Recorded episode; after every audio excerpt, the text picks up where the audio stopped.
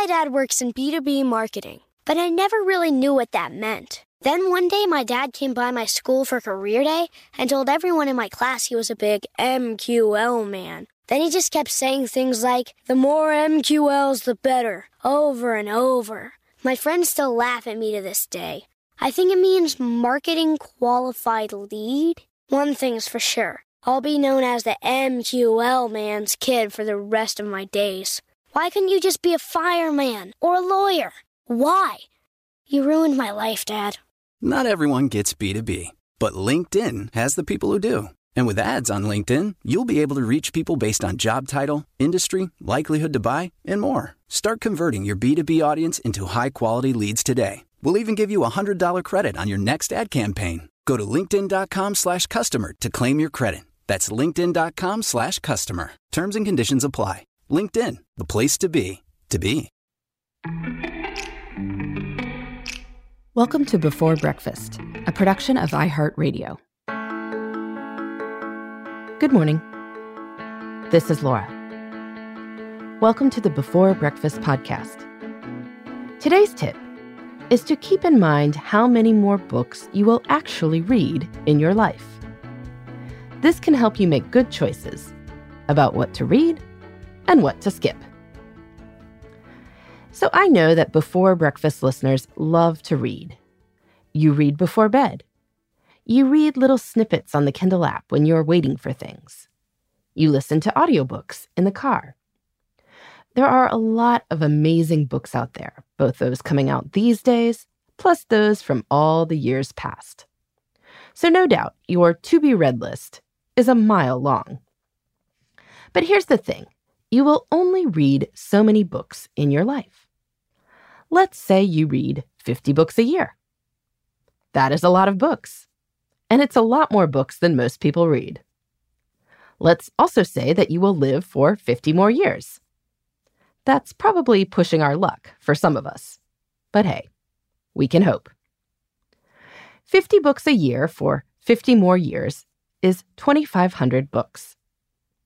If you keep up a substantial reading pace for the rest of your life, you will only read 2,500 more books. That is it. Now, perhaps that sounds depressing, but that is not my point.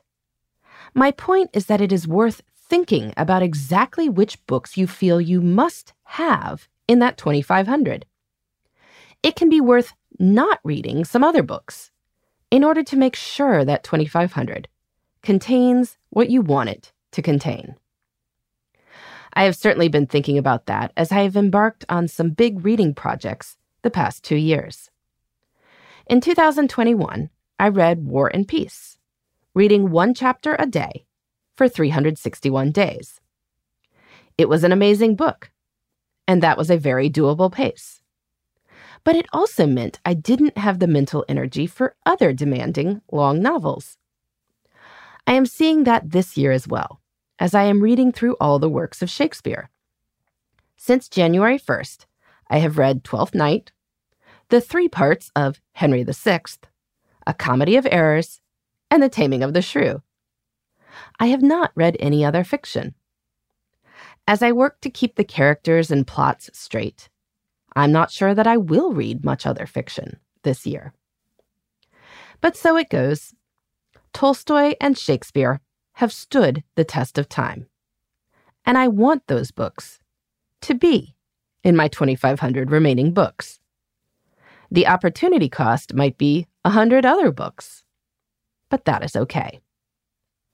The problem would be if I didn't attempt Tolstoy or Shakespeare thinking, oh, I'll get to it later. I can always read something later. And maybe we can. But since I don't want to get to the end of my life and realize that I haven't read Twelfth Night, that argues for doing it now, rather than later. I'd encourage you to think about this question too. What books definitely deserve a place in your 2,500 books? Make a list. What books have you always said you would like to read? What books do you assume that you will have read at some point? You're not going to have read them unless you actually read them. So it's worth getting a copy and getting started.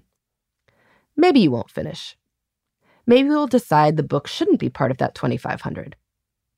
But better to read the good stuff than not. In the meantime, this is Laura. Thanks for listening. And here's to making the most of our time.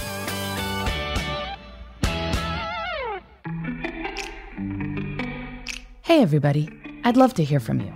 You can send me your tips, your questions, or anything else. Just connect with me on Twitter, Facebook, and Instagram at Before Breakfast Pod. That's BE, 4, then breakfast, POD. You can also shoot me an email at beforebreakfastpodcast@iheartmedia.com. That Before Breakfast is spelled out with all the letters. Thanks so much. I look forward to staying in touch.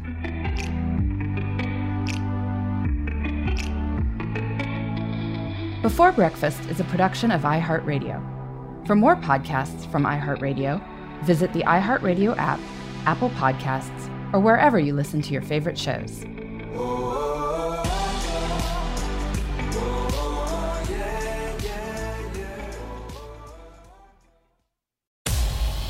What's up, guys? This is Sean, Lights Out Merriman, and Saturday, June 15th, Lights Out Extreme Fighting 17 returns to Casino Palma in San Diego. Get your tickets now at lightsoutxf.com, and we'll be live on Lights Out Sports TV, available on all major platforms. Doors open at 5 p.m. Pacific. You don't want to miss this one. It's going to be lights out. Lights Out Sports is free sports TV by athletes for fans. For details about the event and tickets, go to lightsoutxf.com. Your credit card should match your lifestyle. At Kemba Financial Credit Union, choose a card with benefits that work for you. For a limited time, all cards have 2% cash back on purchases and 0% interest on balance transfers for a year. Apply at Kemba.org. Restrictions apply. Offer ends June 30th, 2024.